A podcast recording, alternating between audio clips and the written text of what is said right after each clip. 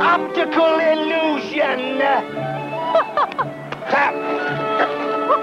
Sam? Hello, once again, your wonky and affable host, Ben Murphy, I mean Ryan Luis Rodriguez, here for the Chronicles Reconsidered, where we look back at past Mystery Science Theater experiments and see what we can learn from their recent home video releases, exclusively for you lovely subscribers here on Patreon. This week, we're headed back to the groove-tastic 1970s to reconsider one of the most notorious experiments of the Sci Fi Channel era, Riding with Death a quote unquote movie cobbled together from two episodes of a short lived and quickly forgotten primetime series called Gemini Man. It requires a bit of a format break because it's not technically available on home video, but is for some reason up on YouTube in its entirety. It's a strange story that involves huge names like H.G. Wells, Doctor Who, and even Will Smith. So pop that funky Nehru collar on your super fresh jean jacket and activate your invisibility watch, because we're going turkey hunting. Can you dig it?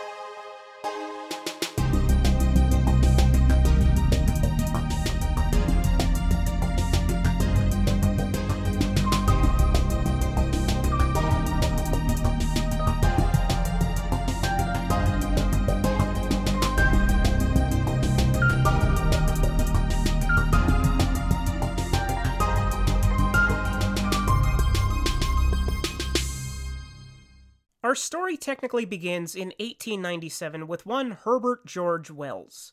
Just two years previous, Wells, often regarded as the father of science fiction, had begun his professional writing career with the highly influential novella The Time Machine in 1895, The Island of Dr. Moreau the following year, and the year after that, The Invisible Man. Wells's story followed a deranged scientist whose experimental research into optics and the refractive index of the human body results in the invisibility of his skin, which drives him increasingly mad and homicidal. The following century, Wells's early output would be ripe for creative reinterpretation. His 1898 novel The War of the Worlds was most memorably adapted by the Mercury Radio Theater, run by another talented Wells named Orson, which disguised HG's narrative about a Martian invasion as a faux news broadcast. Then it was adapted cinematically by producer George Pal in 1953, which we discussed way back in chapter 1 of this podcast as the film that originated the name of Dr. Clayton Forrester and his iconic green eyeglasses. The Island of Dr. Moreau came to the big screen as The Island of Lost Souls in 1932 with Bela Lugosi, by its proper name in 1977 with Burt Lancaster, and yet again in 1996 for a real mindfuck with Marlon Brando and Val Kilmer. In addition to a straight adaptation in 1960, a sound effect from which can be heard in every episode of this podcast during our time warp detour, the time machine is deeply ingrained in the DNA of any film or television series depicting time travel as facilitated through mechanized transportation. But of all of his works to be disseminated into the collective imagination of popular culture, the one that stands head and shoulders above the rest is The Invisible Man just in terms of pure variety. It all starts with James Whale's relatively straight adaptation with Claude Rains in 1933 and gets progressively nuttier from there. After all, there are no Island of Dr. Moreau movies with Abbott and Costello, no War of the Worlds interpretations starring Chevy Chase and directed by John Carpenter. The Invisible Man has gotten around in the 120 plus years since being spawned from the pen of H.G. Wells, run the gamut from high to low culture, and back again. He never stops being relevant.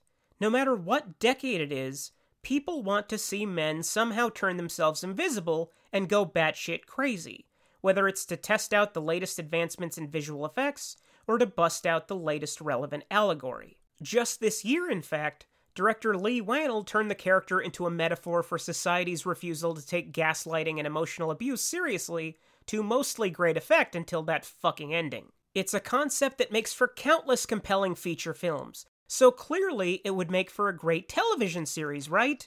After all, what is a television series if not a really, really long feature film with commercials? The first stab at stretching out the premise past its limits was in 1958 when the UK's ITV, CBS in America, aired H.G. Wells's The Invisible Man, a half hour series.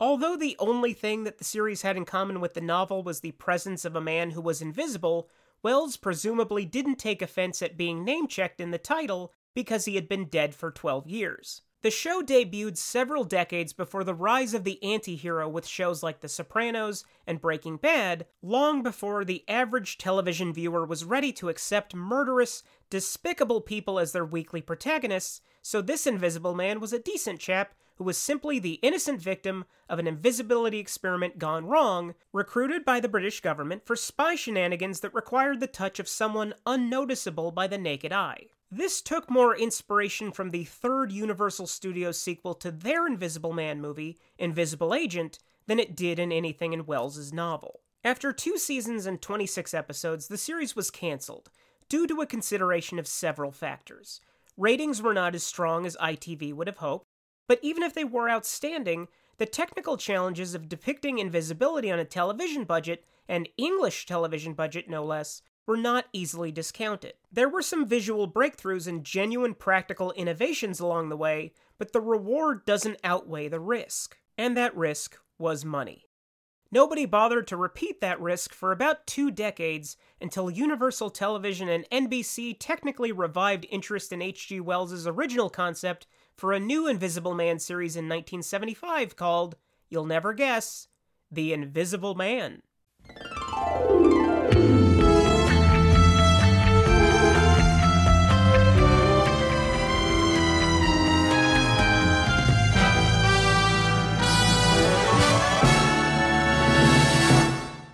Created by Harve Bennett, who later saved the Star Trek film franchise with Wrath of Khan, and produced by Leslie Stevens, creator of The Outer Limits, and Steven Bochco, creator of Hill Street Blues, NYPD Blue, and Blues Clues, The Invisible Man followed David McCallum as Dr. Daniel Weston, a corporate scientist who becomes invisible while conducting teleportation experiments for a government think tank because Harve Bennett watched The Fly instead of reading H.G. Wells' novel and thought, eh, same diff. Aided by his wife Kate and his boss Walter Carlson, Dr. Weston would periodically go on episodic adventures for the think tank that required the invisible touch, all while tirelessly, hopelessly searching for a cure for what ailed him. And what ailed him was he was invisible. Also, he had a truly unfortunate page boy haircut that made him resemble one of the Village of the Damned kids. There's nothing you can do to stop us. The pilot portrayed Dr. Weston as more of a tragic, broody figure, more in line with the traditional approach to the concept, minus the indiscriminate murderousness, but this didn't last long. It's hard to explain to people that aren't well versed in the television of old, but pilots used to essentially be open ended movies that introduced a kernel of an idea, only to be drastically reimagined and revamped visually and conceptually by the time a series was actually ordered and aired the next week, much less over an entire season or an entire run. When The Invisible Man went to series, Dr. Weston was a pretty affable dude. Not smiling all the time, well, actually, we don't know that for sure because we can't see him. Zing! But not a permanently gloomy Gus. It was also customary for well established characters to receive major screen time in a pilot and show up the next week with a new face and a new demeanor with no comment whatsoever.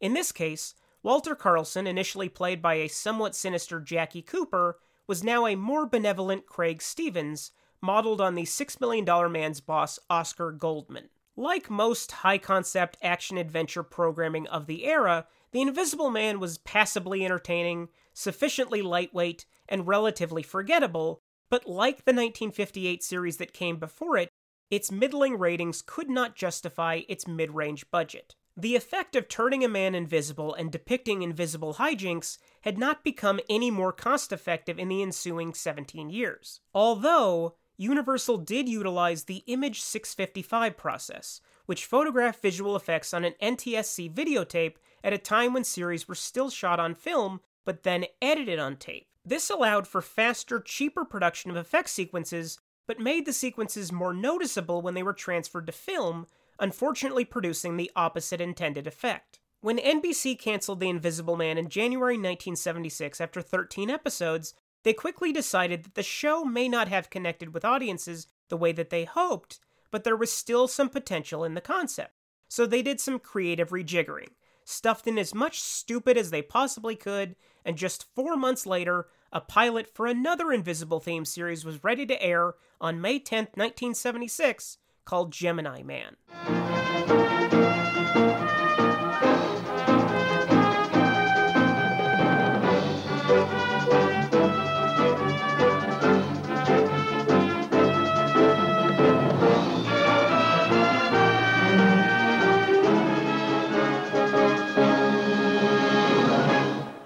Ben Murphy, star of Alias Smith and Jones and Sentient Smug Grin, played all-purpose tryptophan-obsessed secret agent Sam Casey.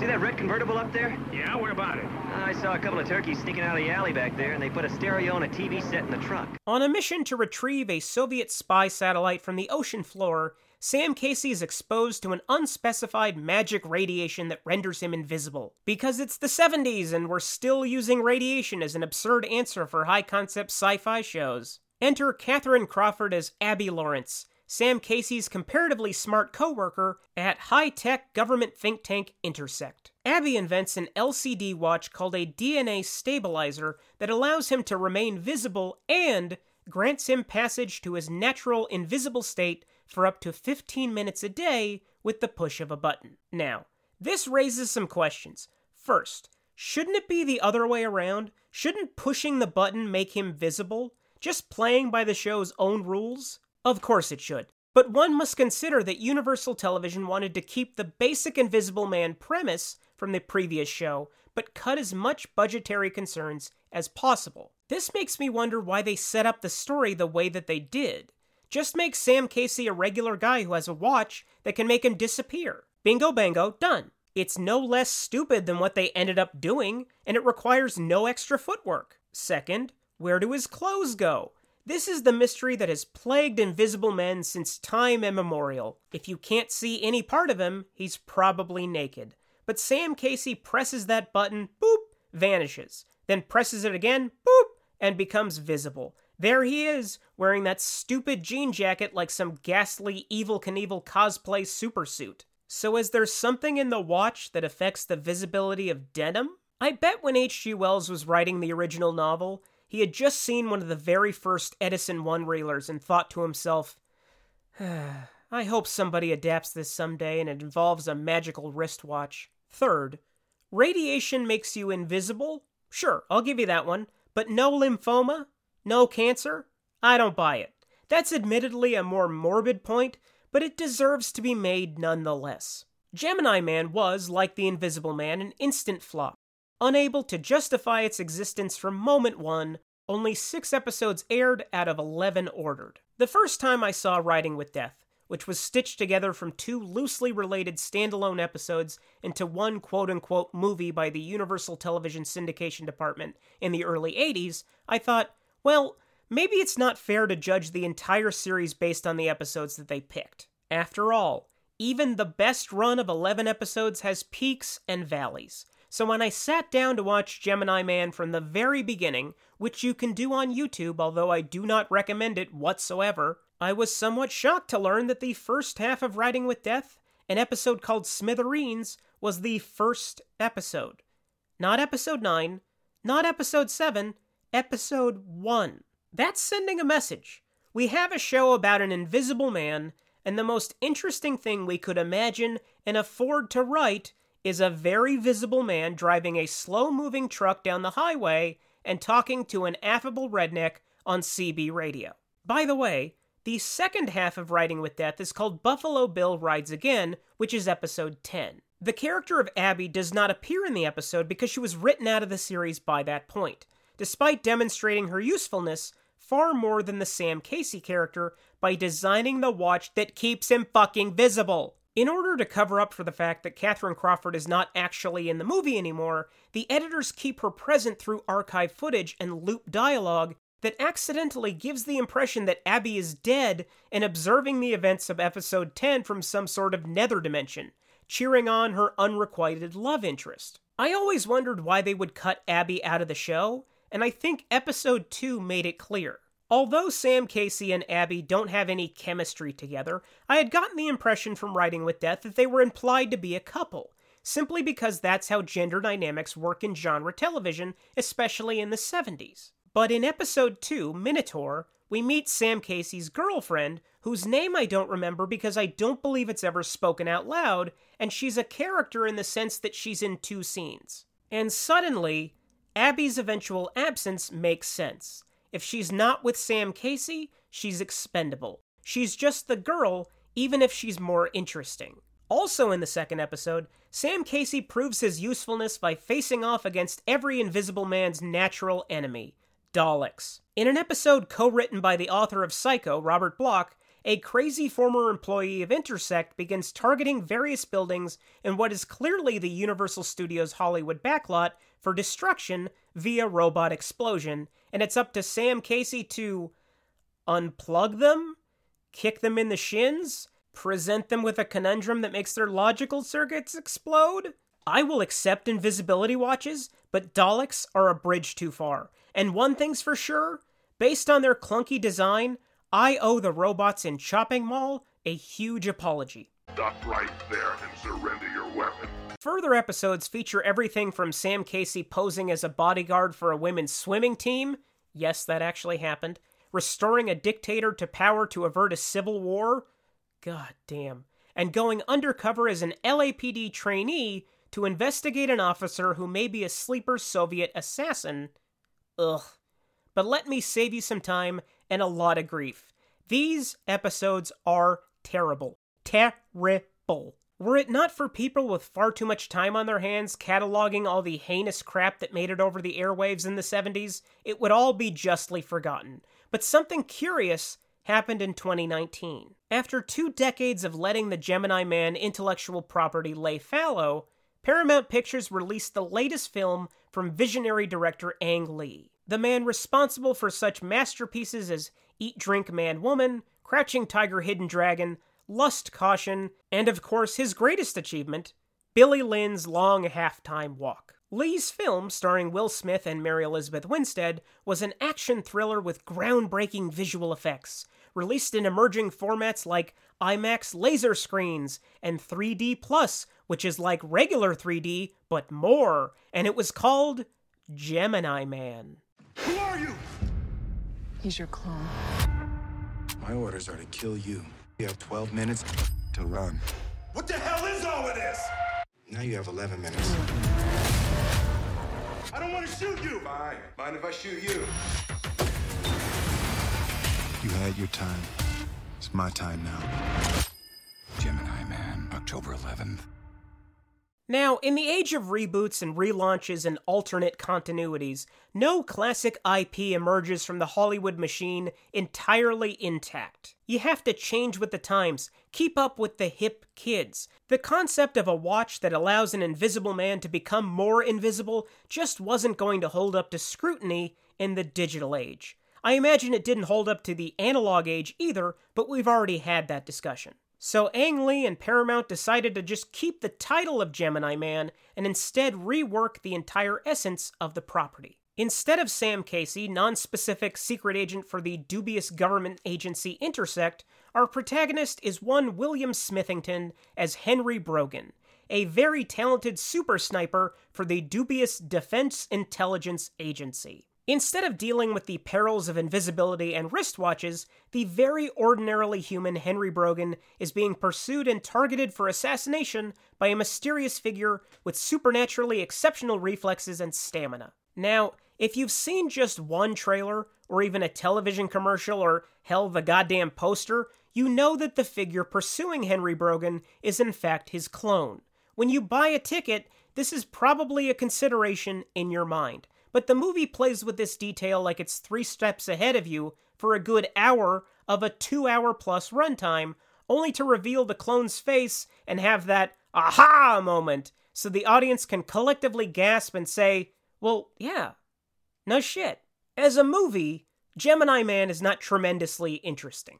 Most scenes practically stop to tell you this is the plot, Go grab a beer, take a piss, make your way back at your own leisure. The action sequences are occasionally dynamic, and it's always something to behold visually, just because Ang Lee is one of our preeminent cinematic stylists, but it feels like the entire picture exists not because there was a story to be told, although it does broach themes of paternal responsibility that Lee has been fascinated with for years and has done better in movies like Hulk, but because there was a technical achievement to make. If young Nick Fury in last year's Captain Marvel is any indication, we've come a long way since the frightening face of Jeff Bridges in 2010's Tron Legacy. Although The Irishman, which came out the same year as Captain Marvel, left a lot to be desired.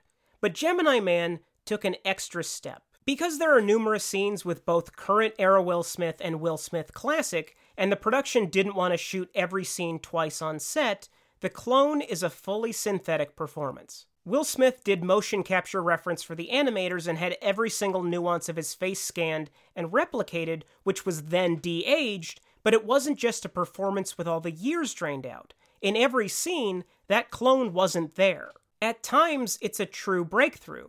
Everything gets put to the test movement, frame placement, cutting, light, foreground, background, water, jitteriness, eye lines, flexibility, environmental interaction, collision with actors, lip sync, fluidity, rigidity, reflection, expression. As with most breakthrough visual effects tests, it doesn't pass most of these tests with flying colors, but you have to start somewhere. You can't make an omelet without cheddar cheese. That's how that saying goes, right? The thing that really kills the effect for me is the flexibility of the clone. As far as I understand, Henry's clone is, for all intents and purposes, human. The only thing superhuman about him is the fact that he was grown rather than born. He doesn't have powers or alien DNA or anything, yet he moves like Spider Man. I kept expecting him to shoot sticky jizz out of his wrists, but sadly he never did. I was also expecting a late third act twist that would explain why he seemed so enhanced. Like when he was being grown, they put a little animal genes in there just to jazz him up. Because otherwise, I don't know why they would clone Will Smith. He was a good shot and knows how to ride a motorbike, but I'm pretty sure you can teach both of those things. You don't have to go to desperate measures and start regrowing them in a lab. And then I started thinking if someone made a clone of me, what animal would I like to be spliced with? I decided I would like my clone to be part seahorse, because then he could carry a baby. This would eliminate the need for a clone of a clone, and he could experience the miracle of childbirth. And also, I like seahorses. Where was I? Oh, right, Gemini Man. This movie bombed hard. It was the cinematic equivalent of shooting 11 episodes and only airing 6 making back only 138 million on a budget of almost 180 million without even factoring in marketing costs and exhibition fees for all the fancy IMAX lasers and high frame rate nonsense. It was the ultimate insult to the memory of the great Ben Murphy and the indelible character that he created in 1976 and hold on. I'm looking back at my notes here. Oops. First off, apparently Ben Murphy's not dead. My bad. Uh, second, Gemini Man the movie just happens to have the same title as Gemini the series, but is otherwise entirely unrelated. You know what? Uh, that actually makes a lot of sense. I'm sorry I wasted your time. Considering that this whole podcast is scripted, you would think that I would have consulted my notes earlier, but uh, live and learn, I guess. It is on that note that we end this week's episode of the Chronicles Reconsidered. Next Friday, December 17th, we have a deep dive into Arrow Video's Gamera box set. So get ready for a return visit from everyone's favorite turtle with rocket jets in his butt. Until then, take care, and thank you for keeping this little cottage industry alive through your patronage. Special Agent Sam Casey will be back next Tuesday. We shall be closing shortly, but the news channel continues throughout the night.